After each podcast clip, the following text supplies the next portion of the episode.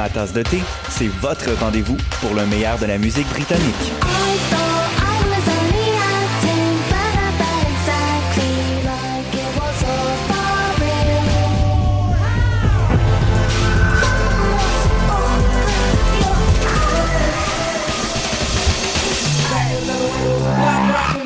En direct tous les jeudis dès 20h ou en tout temps en podcast sur le choc.ca et sur Spotify.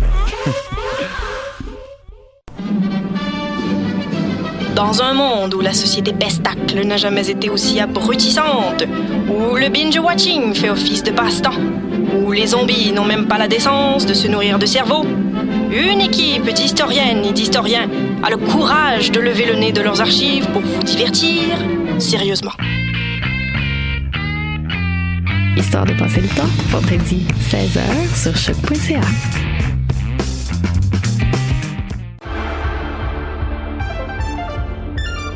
Cinéma, jeux vidéo, télé, bande dessinée, littérature. Chaque semaine, les Amazones se réunissent pour discuter geekness avec un regard féministe et un panel pas comme les autres.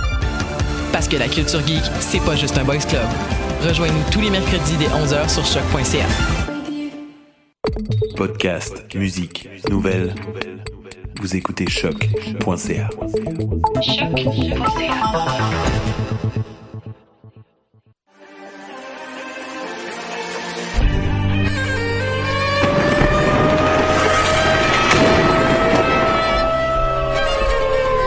car la guerre est toujours la sanction d'un échec.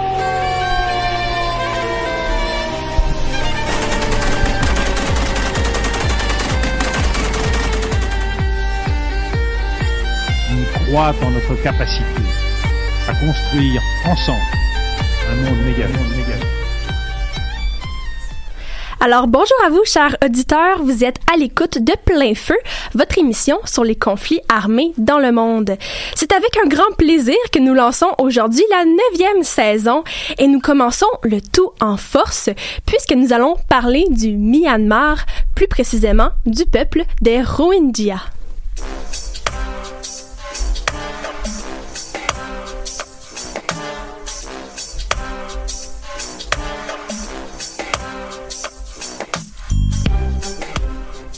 Donc, avant de plonger dans le vif du sujet, nous vous rappelons, comme à l'habitude, que vous pouvez interagir avec nous par l'intermédiaire du Facebook Live de l'émission ou en nous écrivant sur notre page Facebook.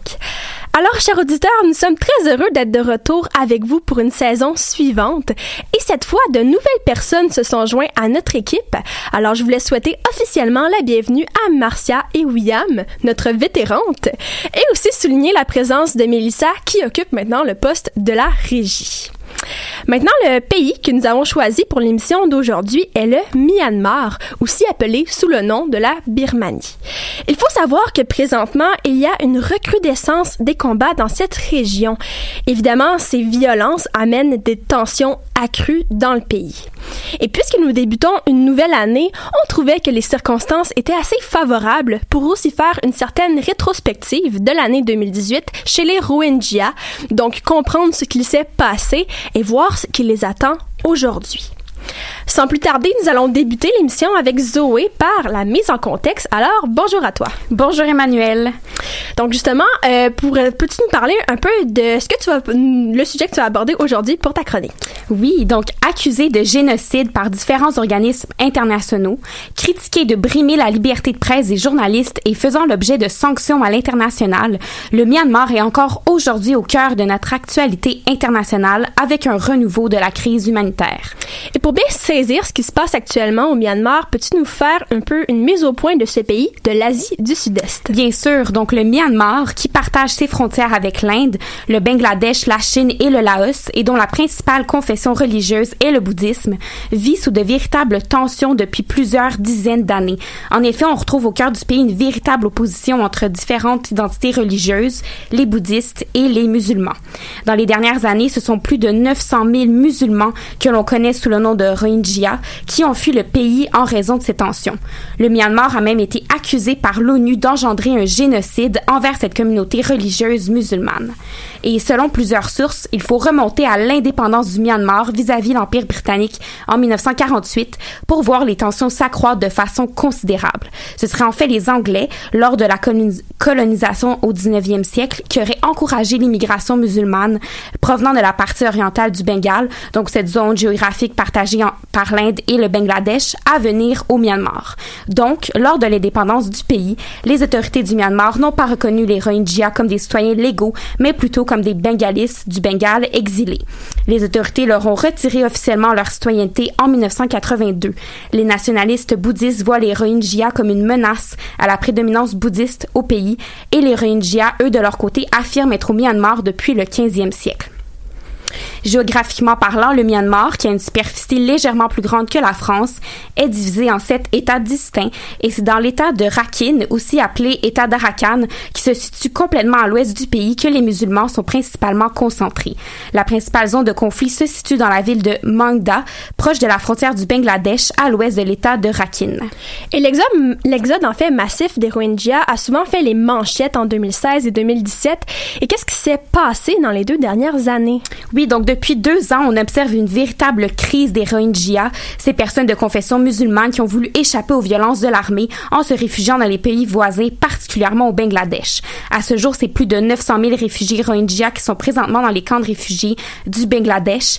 Et on se rappelle que août 2017 est une date marquante dans cette crise. L'armée du Myanmar avait lancé une opération de nettoyage suite à l'attaque de groupes armés qui disaient agir sous le nom de la minorité musulmane et dont les autorités ont qualifié comme étant terroristes. L'organisme sud-est asiatique 45 Right avait alors accusé les autorités du Myanmar de faire du nettoyage ethnique et de commettre des crimes contre l'humanité. En 2018, plusieurs organisations internationales, dont l'ONU, ont accusé le Myanmar de continuer son nettoyage ethnique, malgré le fait que le gouvernement se disait prêt à accueillir de nouveau les Rohingyas sur son territoire. En novembre 2018, la dirigeante du Myanmar et prix Nobel de la paix, Aung San Suu Kyi, s'est fait retirer son prix d'ambassadrice de conscience qu'elle s'était fait donner par Amnesty International en 2009. Amnesty International a voulu dénoncer les violences faites par les autorités du Myanmar envers les Rohingyas. La Chambre des représentants des États-Unis a également adopté une résolution en décembre dernier en déclarant que la campagne militaire contre les Rohingyas est un génocide, ce qui renforce l'Union européenne et les États-Unis en faveur d'une nouvelle série de sanctions. Et le 21 euh, décembre 2018, l'armée du Myanmar a annoncé un cessez-le-feu avec les guérillas éthiques euh, du nord et de l'est du pays pour une période de quatre mois. Mais l'État de Rakhine est à l'abri de ce, cessez-le-feu. Donc, quelles sont en fait les répercussions sur cet État? Actuellement, il y a un véritable phénomène de rapatriement des Rohingyas au Myanmar. L'État de Rakhine fait donc l'objet d'une recrudescence des combats depuis janvier. On parle de renouveau de la crise humanitaire et de vives tensions au pays. Par contre, contrairement aux dernières années, l'armée du Myanmar ne s'oppose pas aux Rohingyas, mais bien aux rébellions locales bouddhistes, dont l'armée de l'Arakan. Ce groupe armé bouddhiste nationaliste et séparatiste fondé en 2009 se compose actuellement de milliers d'hommes qui accusent le gouvernement du Myanmar de ne pas respecter l'identité, l'héritage culturel et la dignité de l'État de Rakhine en rapatriant les Rohingyas. Bien qu'ils soient une minorité dans l'État de Rakhine, les Rohingyas, ils mènent, euh, non, pardon, l'armée de l'Arakan, ils mènent des actions violentes depuis plusieurs semaines. En effet, le vendredi 4 janvier, jour de l'anniversaire de l'indépendance du Myanmar vis-à-vis euh, de l'Empire britannique, l'armée de l'Arakan a pris d'assaut quatre postes de police dans le nord de l'État de Rakhine lors des mesures de rapatriement des Rohingyas. Treize policiers ont été tués et neuf ont été blessés dans ces attaques de la guérilla bouddhiste. L'armée de l'Arakan a affirmé avoir perdu de son côté trois de ses membres. La semaine dernière, c'est un convoi d'un haut responsable du Myanmar qui a été l'objet d'une attaque, mais il s'en est sorti intact. Ces nouvelles tensions ont obligé près de 5000 civils à quitter leur foyer et à se réfugier dans les lieux publics et les monastères. Les responsabilités politiques du Myanmar ont donné l'ordre le 7 janvier d'écraser et de mener des opérations de représailles contre les rebelles bouddhistes de l'État de Rakhine. Mais merci Zoé pour ce beau travail et cette entrée en matière. Nous prenons une courte pause avec Everything to Me de Impress Off. Alors, restez, restez des nôtres, oui.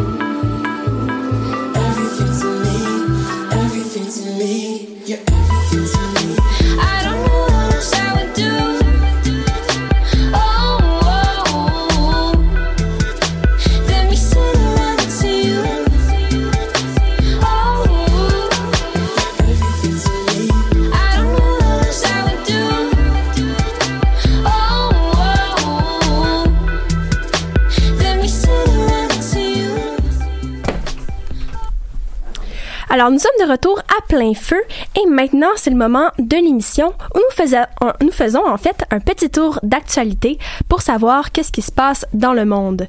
Voici vos nouvelles. En Afghanistan, les talibans ont revendiqué mardi l'explosion d'un camion piégé lundi soir dans l'est de Kaboul. Quatre personnes ont été tuées et plus de 100 autres ont été blessées. La majorité de ces blessés sont des civils qui vivaient dans les maisons aux alentours ou qui étaient de passage sur la route menant à Jalababad vers la frontière pakistanaise. Au Kenya, au moins six personnes ont été tuées dans une attaque terroriste commise mardi par des hommes armés liés au groupe islamiste radical somalien Al-Shabaab. L'attaque s'est déroulée dans un complexe de Nairobi regroupant un hôtel, des restaurants et des immeubles de bureaux. Depuis près de quatre semaines, le Soudan est le théâtre de manifestations violentes déclenchées par les augmentations du prix du pain.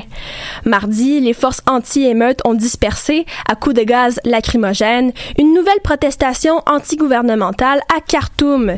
Depuis le début du mouvement, les ONG Human Rights Watch et Amnesty International parlent d'un bilan d'au moins 40 morts. En France, le président Emmanuel Macron a lancé le grand débat national mardi dans la commune de Grand Bourteroulde, en Normandie. L'initiative se veut être une réponse à la mobilisation des Gilets jaunes. La rencontre réunit 600 maires venus de cinq départements de la Normandie, Emmanuel Macron a demandé que la réunion soit faite sans tabou. Le président américain Donald Trump et son homologue turc Recep Tayyip Erdogan semblent avoir trouvé un terrain d'entente. Les deux chefs d'État ont évoqué la création d'une zone de sécurité dans le nord de la Syrie lors d'un entretien téléphonique lundi soir. Cette zone devrait s'étendre sur plus de 30 kilomètres. C'est ce qui met fin à vos nouvelles. Maintenant, de retour euh, à plein feu à l'émission, on se tourne vers le reportage avec Sarah. Alors, salut à toi. Salut. Alors, Sarah, tu vas nous parler de l'échec de la tentative du rapatriement des réfugiés Rohingyas entamé par le gouvernement du Myanmar et du Bangladesh. En effet, euh, on fait référence ici au 30 octobre dernier quand des représentants des gouvernements du Bangladesh et du Myanmar, comme tu l'as dit, ont annoncé qu'ils avaient conclu un accord bilatéral afin de rapatrier au Myanmar une partie des 720 000 réfugiés Rohingyas euh, qui ont fui le pays vers le Bangladesh en août 2017. La première vague de retour euh, organisée devait débuter le 15 novembre dernier, mais comme le projet de rapatriement s'est fait sans le consensus des populations concernées, elles s'y sont opposées catégoriquement, puis elles ont fait stagner le, processus. La nouvelle avait semé la peur dans les camps, puis plusieurs ont même pris la fuite euh, pour quitter les camps installés au sud-est du Bangladesh. Mais pourquoi, en fait, exactement, le rapatriement n'a pas fait l'unanimité chez les Rohingyas? Pour plusieurs raisons. Euh, D'abord, comme l'a précisé Zoé plus tôt, euh, l'État de Rakhine euh, est principalement habité par la communauté musulmane du Myanmar, les Rohingyas. Donc, lors d'un cessez-le-feu unilatéral émis par le gouvernement, excluant la, la région, les affrontements se poursuivent toujours, puis plus précisément dans le nord de Rakhine. Donc, il est aussi important d'ajouter que l'accord ne comprend pas, ou du moins ne mentionne en aucun cas, la restauration de leurs droits de citoyenneté qui leur ont été refusés depuis des décennies, la liberté de circulation, ni même une garantie de sécurité. Donc, alors que le Myanmar dit qu'il construit des installations pour recevoir les rapatriés du Bangladesh, il semble aussi mener euh, de grands projets de développement dans les zones qui avant appartenaient euh, à ces réfugiés. Euh, il y a de plus en plus de preuves, notamment par des images satellites, que des villages qui accueillaient des Rohingyas ont été complètement rasés. Donc, face à tout ça, les réfugiés vont douter de la sincérité du gouvernement, qui, on peut se le dire, semble avoir un double agenda. puis, je me suis d'ailleurs entretenue avec Olivier Arvizet, professeur à l'UQAM au département de didactique. Il est aussi directeur scientifique de l'Observatoire canadien sur les crises et l'action humanitaire. Il a aussi été appelé à travailler comme consultant-chercheur à plusieurs reprises pour le Haut Commissariat des Nations Unies pour les réfugiés. Euh, donc, il a fait mention d'un enjeu de relations internationales géopolitiques assez important dans la région Plusieurs politologues avancent que le sort des Rohingyas euh, et des attaques dans leur village n'est pas tellement étranger à certains projets de développement économique qui sont mis de l'avant par la Chine et l'Inde sur la nouvelle route de la soie, ou plutôt cette compétition entre la Chine et l'Inde euh, pour créer une nouvelle route de la soie. Donc évidemment, la région occupée par les Rohingyas est particulièrement convoitée dû à sa position géostratégique pour la construction euh, d'infrastructures industrielles ou même portuaires. Et comme leur pays n'est plus une option sécuritaire pour eux, quelle alternative s'offre à eux? C'est la question que je me posais dans mes recherches. Euh, puis je vais laisser M. Euh, Arvizet euh, commencer les explications avec un petit extrait. Puis il y a peu d'alternatives parce que il y a peu, à l'heure actuelle, il y a peu de tiers pays de la communauté internationale qui ont manifesté le désir d'accueillir, d'accueillir massivement des réfugiés Rohingyas sur leur territoire. Euh, donc, pour l'instant, le Haut Commissariat continue à faire des représentations au sein de certains de ses membres qui ont l'habitude d'accueillir beaucoup de réfugiés. Le Canada en fait partie. Donc, il explique que, généralement, ces pays sont enclins à accueillir des réfugiés en mesure euh, de s'intégrer, de participer à l'activité économique et de, de, devenir des contribuables, par exemple. Mais dans le cas des Rohingyas, euh, comme ils ont pratiquement toujours été persécutés, leur niveau de scolarisation est assez faible, donc ils n'ont pas exactement le profil recherché. Euh, puis si on se tourne maintenant vers la vie dans les camps de réfugiés, euh, il s'agit pas non plus d'une solution viable, on va se le dire. Puis il l'explique justement dans un autre extrait. il faut savoir que Cox's Bazar, qui est le camp le plus important au Bangladesh, et à l'heure actuelle le plus grand camp au monde, mais en fait le plus populeux au monde, qui est sous la responsabilité du HCR, qui est pas, si on exclut les camps, les camps palestiniens, euh, donc c'est près de 900 000 réfugiés qui vivent dans des conditions extrêmement difficiles. C'est un territoire euh, euh, à la topographie particulière, très vulnérable en cas de pluie, en particulier donc dans la saison des pluies. donc la situation humanitaire à Cox's Bazar est très préoccupante et difficile, ce qui fait que le Bangladesh a toujours mis encore plus de pression sur le Myanmar pour que les gens rentrent rapidement, euh, justement parce qu'ils sont responsables en partie de cette situation humanitaire-là dans le camp. Euh, puis en expulsant ces populations-là, le Bangladesh enfreint leur statut de réfugié puis risque de les mettre encore plus en danger. Puis je termine ma chronique avec une, piste de solution, celle qui a d'ailleurs conclu notre entrevue. À court terme, il faudrait absolument convaincre le Bangladesh de prendre ses responsabilités, de respecter ses ententes internationales et le droit international et de s'occuper des populations réfugiées avec l'appui des agences onusiennes, des ONG internationales qui œuvrent auprès des réfugiés pour améliorer la situation, les conditions de vie à Cox's Bazar, mais aussi dans les autres camps ou les autres endroits où les réfugiés sont regroupés au Bangladesh, euh, pour éventuellement sortir d'une situation perpétuelle d'urgence humanitaire dans ces contextes-là et puis éventuellement, après quelques années, possiblement les intégrer euh, dans le pays. Merci beaucoup pour cette intervention. Très beau travail, en fait. Félicitations. Alors maintenant, on se retourne vers Marcia pour la chronique libre. Alors, bienvenue à l'émission. Merci beaucoup. Donc, toujours en ce qui concerne la situation des réfugiés, euh, qu'on dénombre à plus de 25 millions à travers le monde, en fait, tu fais le point, Marcia, sur le pacte mondial sur les réfugiés qui a été adopté euh, le 17 décembre dernier. Oui, exactement, le pacte mondial sur les réfugiés qui a été adopté depuis maintenant euh, près d'un mois, ça va faire un mois demain, et qui a été adopté par l'Assemblée générale de l'Organisation des Nations unies, par l'ONU.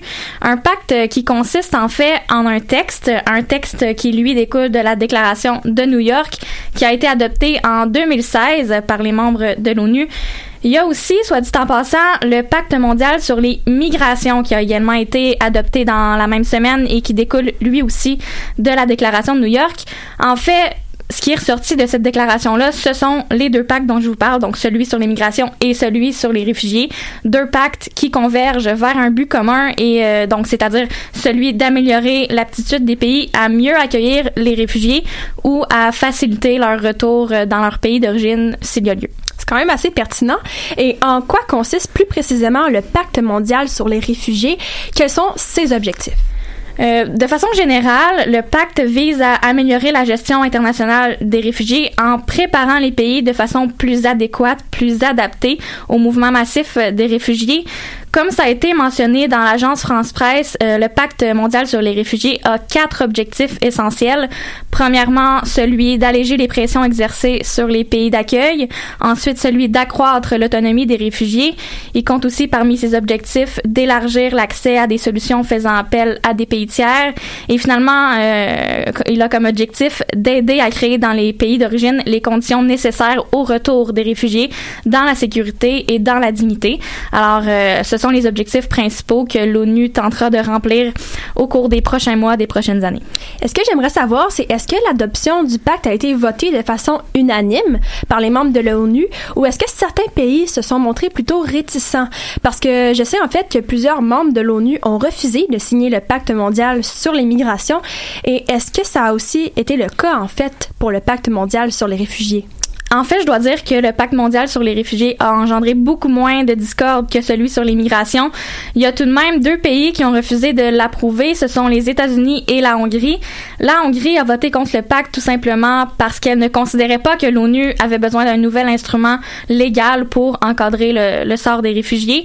Et toujours selon l'agence France-Presse, en ce qui concerne les États-Unis, l'administration Trump avait expliqué qu'elle était en faveur de la majorité des éléments du texte, mais qu'elle s'opposait à ceux qui limitaient les possibilités de détention euh, de personnes cherchant l'asile dans un autre pays. Donc, euh, c'est pour cette raison que les États-Unis ont finalement décidé de ne pas aller dans le même sens que le pacte.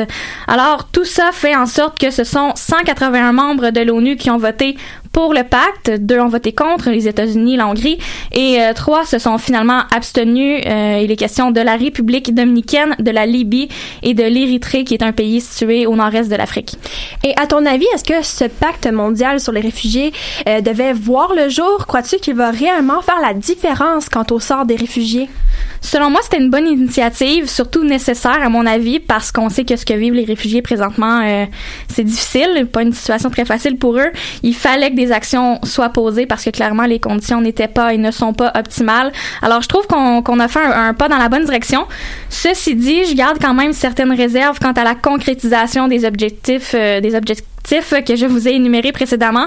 J'ai pris connaissance récemment de l'avis de Amnesty International sur la question et c'est ce qui m'a fait douter par rapport aux intentions de l'ONU.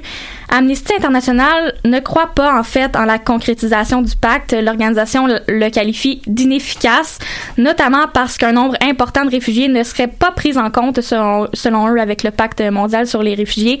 En fait, Amnesty International nomme parmi ses doutes le sort de réfugiés qui viennent d'arriver au Bangladesh, celui des réfugiés bloqués sur l'île de Nauru, qui est une île située euh, dans l'océan Pacifique. Et il y a toute une liste comme ça qui pourrait vous donner.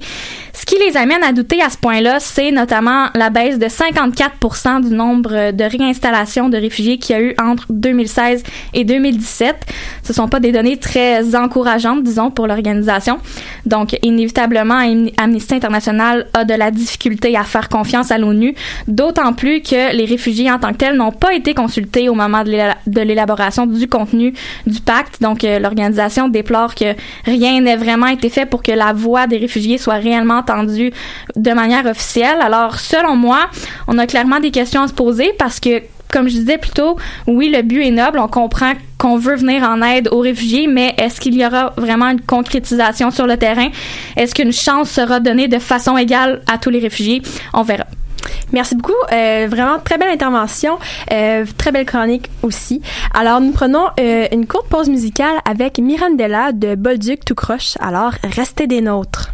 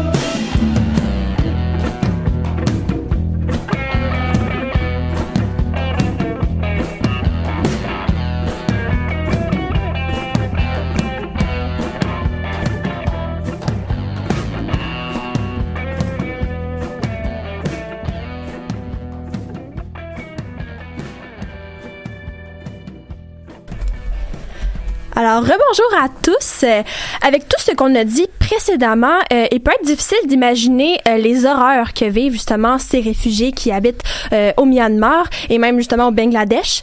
Mais toutefois, Marianne, euh, tu as pu suivre cette semaine le périple d'un des réfugiés Rohingya qui l'a euh, en fait mené vers la liberté. Euh, oui, en effet, Emmanuel, c'est à travers la lecture de D'abord, ils ont effacé notre nom de la journaliste Sophie Hensel, publiée en mars 2018, que j'ai pu revivre les nombreuses oppressions qu'ont vécues les Rohingyas depuis une cinquantaine d'années. On y parle de l'histoire d'Abib Rouhaman, de son enfance jusqu'à l'âge adulte. On y voit donc euh, l'évolution des oppressions, du harcèlement jusqu'à la torture, des citoyens musulmans qui voient leur identité et leur population disparaître sous les, dictatures répressives de Yoon Win au pouvoir de 1962 à 1981 et de celle de Tsan Chue au pouvoir de 1982 de 1992 pardon à 2003. En 1982 par exemple, les autorités ont enlevé la citoyenneté euh, du euh, birmane du Myanmar aux Rohingyas tout en interdisant à quiconque de prononcer ce mot. Le fait d'appartenir à cette communauté était comme une peine capitale, ce qui a mené à plusieurs pogroms contre la communauté au fil des décennies. Euh, le livre agit en fait comme les mémoires d'Abib Rouhaman, qui est aujourd'hui une des voix importantes de la cause des Rohingyas dans le monde. On suit l'évolution de sa pensée à travers son oppression, ce qui le pousse à fuir l'Arakan au Myanmar en laissant derrière lui ses amis et sa famille. Et euh, l'écriture d'Ansel est très accessible et permet aux non-initiés de bien comprendre le conflit rapidement. Et comment s'y est-il pris en fait pour quitter le pays? Tu poses une bonne question, Emmanuel. C'était déjà quand même assez difficile de quitter le Myanmar pour ses citoyens bouddhistes. bouddhiste. Il était donc pratiquement impossible pour un musulman de s'enfuir. Il existait, euh, ben, il existe encore des périmètres appelés des zones noires où il est interdit pour un musulman de circuler sans une autorisation spéciale qui est presque impossible à se procurer. Ce qu'il faut comprendre, c'est que Habib Rouhaman est un jeune homme ambitieux qui désire suivre de brillantes études pour rendre ses parents fiers de lui. Lorsqu'il comprend qu'il n'existe aucune perspective d'avenir chez lui, il décide de quitter clandestinement le nid familial. Or, tout déplacement est extrêmement difficile pour un musulman pour les raisons que j'ai mentionnées tout à l'heure. Euh, les autorités imposent une ségrégation très rude auprès de la population et obligent les musulmans à payer des taxes spéciales. Et si ces derniers ne les paient pas, ben, ils peuvent subir de très graves conséquences.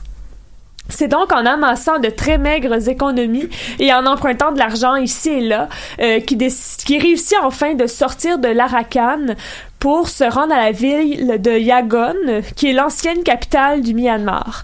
Au départ, euh, Habib voulait y étudier, mais son désir d'émanciper son peuple l'amène à s'allier à des groupes qui militent contre les pouvoirs de la dictature, et il espérait qu'à travers ça, il allait réussir à émanciper les Rohingyas, mais malheureusement, euh, son groupe se fait prendre et Habib euh, Rouhaman expérimente pour la première fois la violence du régime à travers la torture. Euh, il est sauvé in extremis par un compatriote qui paye une caution. Mais cette expérience-là l'a traumatisé au point qu'il a quitté le pays. Et c'est avec l'aide de certains membres de sa famille éloignée et de contacts donnés ici et là par des membres de sa communauté qu'il traverse le Myanmar, la Thaïlande, la Malaisie pour, en, pour finalement se rendre en Australie sur un bateau de fortune. Et comment s'implique-t-il auprès de sa communauté aujourd'hui? Euh, depuis qu'il est en Australie, Habib Rouhaman a fondé une association qui défend les droits des Rohingyas tout en leur procurant de la- euh, tout en leur procurant de l'aide humanitaire. Il tente désespérément de faire entendre sa cause auprès du Parlement européen afin de montrer que la population des Rohingyas subit un génocide de la part du Myanmar. Ce statut activerait la communauté internationale, ce qui la forcerait à s'impliquer activement dans le pays. Malheureusement, euh, il n'est pas capable de se procurer un visa puisqu'il est considéré comme un apatride. Donc, euh, il vit en exil dans son propre pays d'accueil. Ben, merci beaucoup, Marianne. Euh, et justement, tu parles un peu d'enfants apatrides. On va se diriger vers William. Donc, en fait, sur le Zoom sur. Et euh, donc, on va souhaiter la bienvenue à l'émission. Bonjour. Alors, justement, euh, peux-tu un peu nous expliquer de quoi tu vas parler? Alors oui, en fait, comme dans tous les conflits et crises humanitaires, les enfants souffrent particulièrement de la violence et des conditions de vie dans les camps de réfugiés. En mars dernier, on comptait 380 000 réfugiés Rohingyas mineurs, dont 30% avaient moins de 5 ans. De nombreux enfants sont alors nés sans acte de naissance et sans nationalité. Ces jeunes dits apatrides n'ont aucun document officiel, ce qui créera de nombreux obstacles donc dans leur vie future, mais aussi dans leur vie actuelle. Et quelles sont les conditions de vie d'un enfant apatride? Eh bien, en fait, ils vivent beaucoup de discrimination et de marginalisation depuis leur plus jeune âge. On leur refuse beaucoup de choses, notamment un accès aux soins, une éducation ainsi qu'un service de protection de l'enfant. D'ailleurs, ces barrières les suivront longtemps, car sans papier, il y a une grosse difficulté quant à la sécurité sociale, l'impossibilité de participer aux élections ou même tout simplement ouvrir un compte bancaire. Il est d'ailleurs important de souligner que sans l'existence de documents à la naissance, l'exploitation des enfants au travail, le recrutement d'enfants soldats et un même traitement similaire à celui des adultes en droit pénal est beaucoup plus facile vu qu'ils n'ont pas de preuves tangibles par rapport à, par rapport à leur âge. Donc selon l'article 1 de la Convention relative au statut des apatrides, une personne est dite apatride lorsqu'aucun État ne la considère comme son ressortissant par application de sa législation. Du côté de la politique internationale, mais aussi interne, l'apatridie reste un sujet délicat. Pour cause, faute de procédures de constatation dans de nombreux pays, les recensements et statistiques précis en la matière sont encore rares. L'absence de procédures de reconnaissance empêche en outre l'identification et la protection des personnes apatrides. Et comment se fait-il euh, qu'il n'y ait pas accès à des documents officiels s'ils sont nés au Myanmar? Eh bien, depuis des décennies, le Myanmar persécute le groupe ethnique Rohingya et lui refuse la citoyenneté, les considérant comme des étrangers. En 1982, le Myanmar a adopté une loi qui a barré les Rohingyas d'une liste de 135 groupes ethniques officiels leur refusant donc euh, la citoyenneté à la naissance. Les Rohingyas ont été contraints d'échanger leur carte de citoyenneté du Myanmar contre une carte d'enregistrement temporaire qui ne compte pas comme preuve de citoyenneté. Cependant, leur calvaire ne s'arrête pas là, car après avoir fui au Bangladesh, ils ne sont toujours pas reconnus officiellement comme réfugiés et ne détiennent toujours pas de nationalité légale, même si 60 bébés Rohingyas naissent chaque jour dans ce pays selon l'UNICEF. Ailleurs dans le monde, on fait face aussi à ce genre de phénomène, si je me trompe pas. Effectivement, alors selon l'Agence des Nations Unies pour les réfugiés, il y a au moins 12 millions d'apatrides dans le monde, mais il y a encore des données manquantes, notamment dans des pays comme la Chine. Mais merci beaucoup, William. Ça, ça a été très enrichissant euh, sur ce Zoom sur. Alors, c'est le moment de l'émission où j'invite tous les collaborateurs à ouvrir leur micro pour la mini-discussion. Alors, euh, j'ai un sujet que j'ai trouvé pour vous quand même assez intéressant. Je pense aussi qu'il nous touche tous. Alors, en fait, le voici. Alors, le secrétaire général de l'ONG Reporters sans frontières, Christophe Deloire, a lancé dimanche un cri d'alarme après des agressions qu'ont subies des journalistes suite aux manifestations de samedi des Gilets jaunes. Et selon lui, les reporters ne devraient pas être les défouloirs de manifestants irrespectueux et haineux, et aucune colère, aucune revendication ne peuvent justifier qu'un journaliste soit blessé ou agressé parce qu'il fait son travail. Et aussi dans la nuit de vendredi à samedi, plusieurs manifestants ont bloqué le centre d'impression de Lyon républicaine et empêché la diffusion d'un journal qui s'appelle La Voix du Nord. Donc, j'aimerais ça vous demander un peu, c'est quoi vos réactions par rapport à ça? Est-ce que vous trouvez que le secrétaire général a raison de s'indigner face à ces violences euh, des journalistes? Oui, Zoé? Ben, d'abord, je pense que c'est vraiment une fermeture d'esprit de la part euh, des Gilets jaunes, que puisque les journalistes ne pensent pas nécessairement comme eux, euh, qu'ils ne devraient pas être sur place, ce n'est pas comprendre la base du journaliste qui doit être indépendant face à des situations. Donc, je crois qu'il aurait vraiment raison de s'indigner parce que en tant que journaliste, euh, on peut présenter un point de vue qui est pas nécessairement celui euh, des manifestants. Exactement. D'une certaine manière, il faut refléter les faits, refléter la réalité. D'une certaine manière, on peut pas nécessairement prendre position. Est-ce qu'il y a quelqu'un d'autre qui voudrait justement euh, parler? Oui, William? Ben, moi aussi, en fait, ça m'indigne beaucoup parce que, en fait, journaliste, c'est comme n'importe quel métier. Il faut faire le, métier en soi, mais il faut aussi garder une certaine euh, distinction entre gilets jaunes et personnes qui sont là justement pour faire des problèmes. Donc, comme par exemple, quand il y a des casseurs, etc., on fait une distinction. Il n'y a pas d'amalgame par rapport à ça. Donc, je pense qu'il est important aussi de, de garder ça en tête. Mais euh, je suis aussi, euh, c'est ça, je trouve que c'est vraiment quelque chose. Euh, qui est euh, indignant par rapport à, à ce qui s'est passé. Oui, Marianne? Ben, je crois que dans une démocratie, c'est important de présenter une pluralité de, de points de vue. Donc, euh, que les journalistes décident de, de montrer cette pluralité-là, je pense qu'ils font leur rôle, puis euh, comme chien de garde de la démocratie, en fait. Ouais, c'est un très bon point. Sarah, aussi, tu voulais rajouter quelque chose? Oui, mais je suis d'accord avec ce que tu dis. Avec ce que tu dis. Puis euh, aussi, je trouve que, tu sais, faut, faut se rappeler que les journalistes, c'est comme des acteurs externes au problème. Donc, je trouve qu'ils devraient être considérés un petit peu comme les casques bleus sur le terrain. Donc, c'est vraiment, ils sont, ils font pas partie du conflit, mais ils sont seulement là en tant qu'acteurs passifs, si on veut. En tant- surtout les journalistes en tant qu'observateurs, rapporteurs de nouvelles. euh. Qui décrivent plus la situation Exactement. que- qu'ils y prennent une partie, en fait. Ouais, c'est ça. Oui, c'est vrai. Puis justement, oui, Zoé? Oui, puis aussi, j'avais lu dans l'article du Devoir qu'il y avait une femme journaliste qui avait été euh, accusée de se faire violer si elle continuait à faire euh, ce qu'elle faisait. Euh, puis je trouve ça quand même euh, une situation assez... Euh, faut faut s'y intéresser puisque c'est quand même euh, son lieu de travail la rue la journaliste elle couvre dans la rue puis elle se le fait euh, elle se fait accuser qu'elle va se faire violer sur son propre lieu de travail. Moi, je trouve que c'est quand même euh, déplorant d'observer ça. Et selon vous, est-ce que c'est une certaine, ça veut dire, à ce que je peux comprendre, une certaine incompréhension justement de ces gilets jaunes, euh, est-ce que, que, euh, envers le rôle du journaliste, que ça peut avoir un point intéressant, oui, Marianne? Ben, peut-être qui associe le- les journalistes à l'élite qui essaie de dénoncer. Moi, j'y vois cet amalgame-là. Oui, ça se peut, c'est une possibilité, Sarah. Ouais, puis je suis d'accord avec toi encore. Puis je trouve qu'en général, il y a comme cette peur, un petit peu cette méfiance du journaliste, justement, qui, il faut se le rappeler, justement, va jamais prendre position, mais il y a quand même, on dirait, cette crainte que. euh, c'est ça.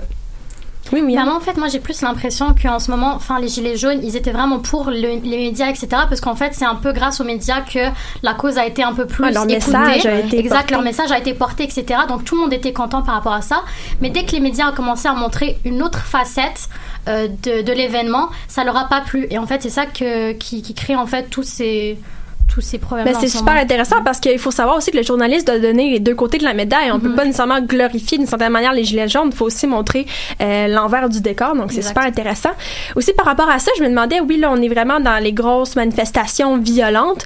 Peut-être faire un parallèle aussi avec les journalistes plus euh, qui couvrent les conflits de guerre sur le terrain.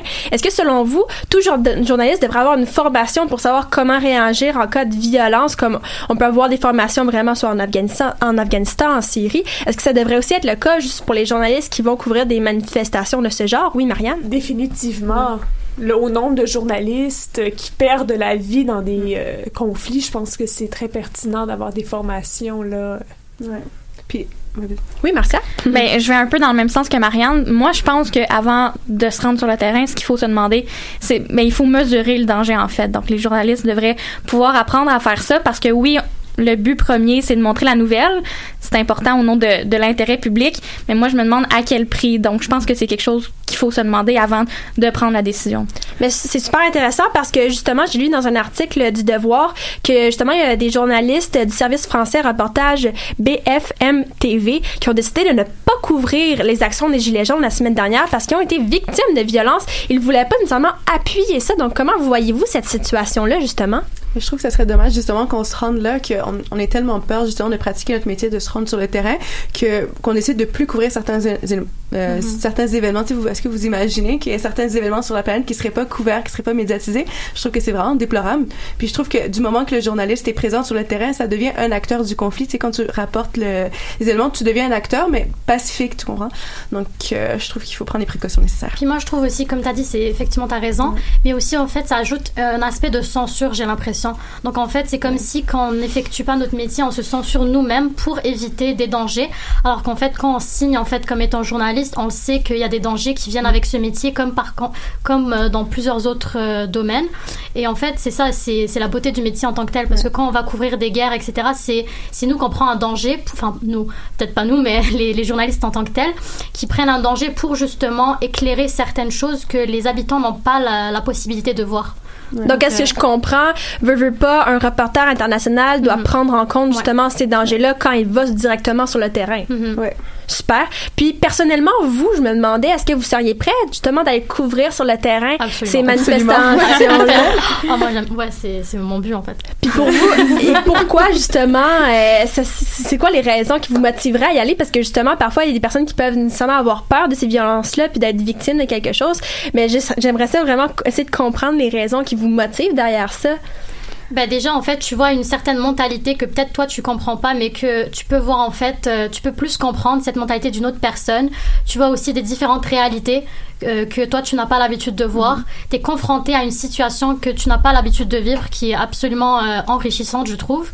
Et que ce soit dans des manifestations ou dans un conflit de guerre, ça reste toujours quelque chose d'important à couvrir. Là, c'est pas.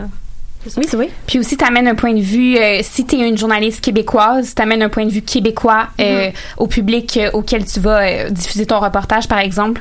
Tandis que si tu copies une vidéo qui a été prise, par exemple, une agence française, ben là, tu vas plus avoir les points de vue euh, d'un journaliste français. Donc, c'est important vraiment d'a- d'ajouter, je pense, notre grain de sel pour que la société québécoise, euh, par exemple, ou ça pourrait être dans n'importe quel autre pays, pour vraiment comprendre euh, de notre point de vue euh, la situation.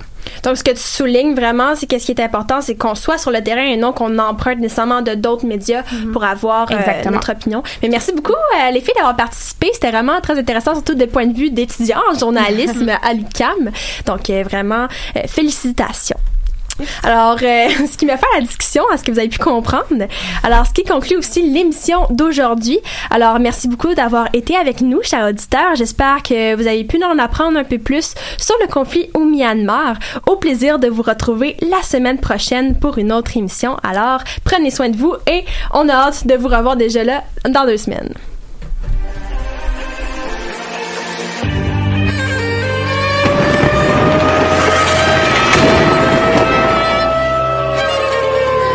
Car la guerre est toujours la sanction d'un échec.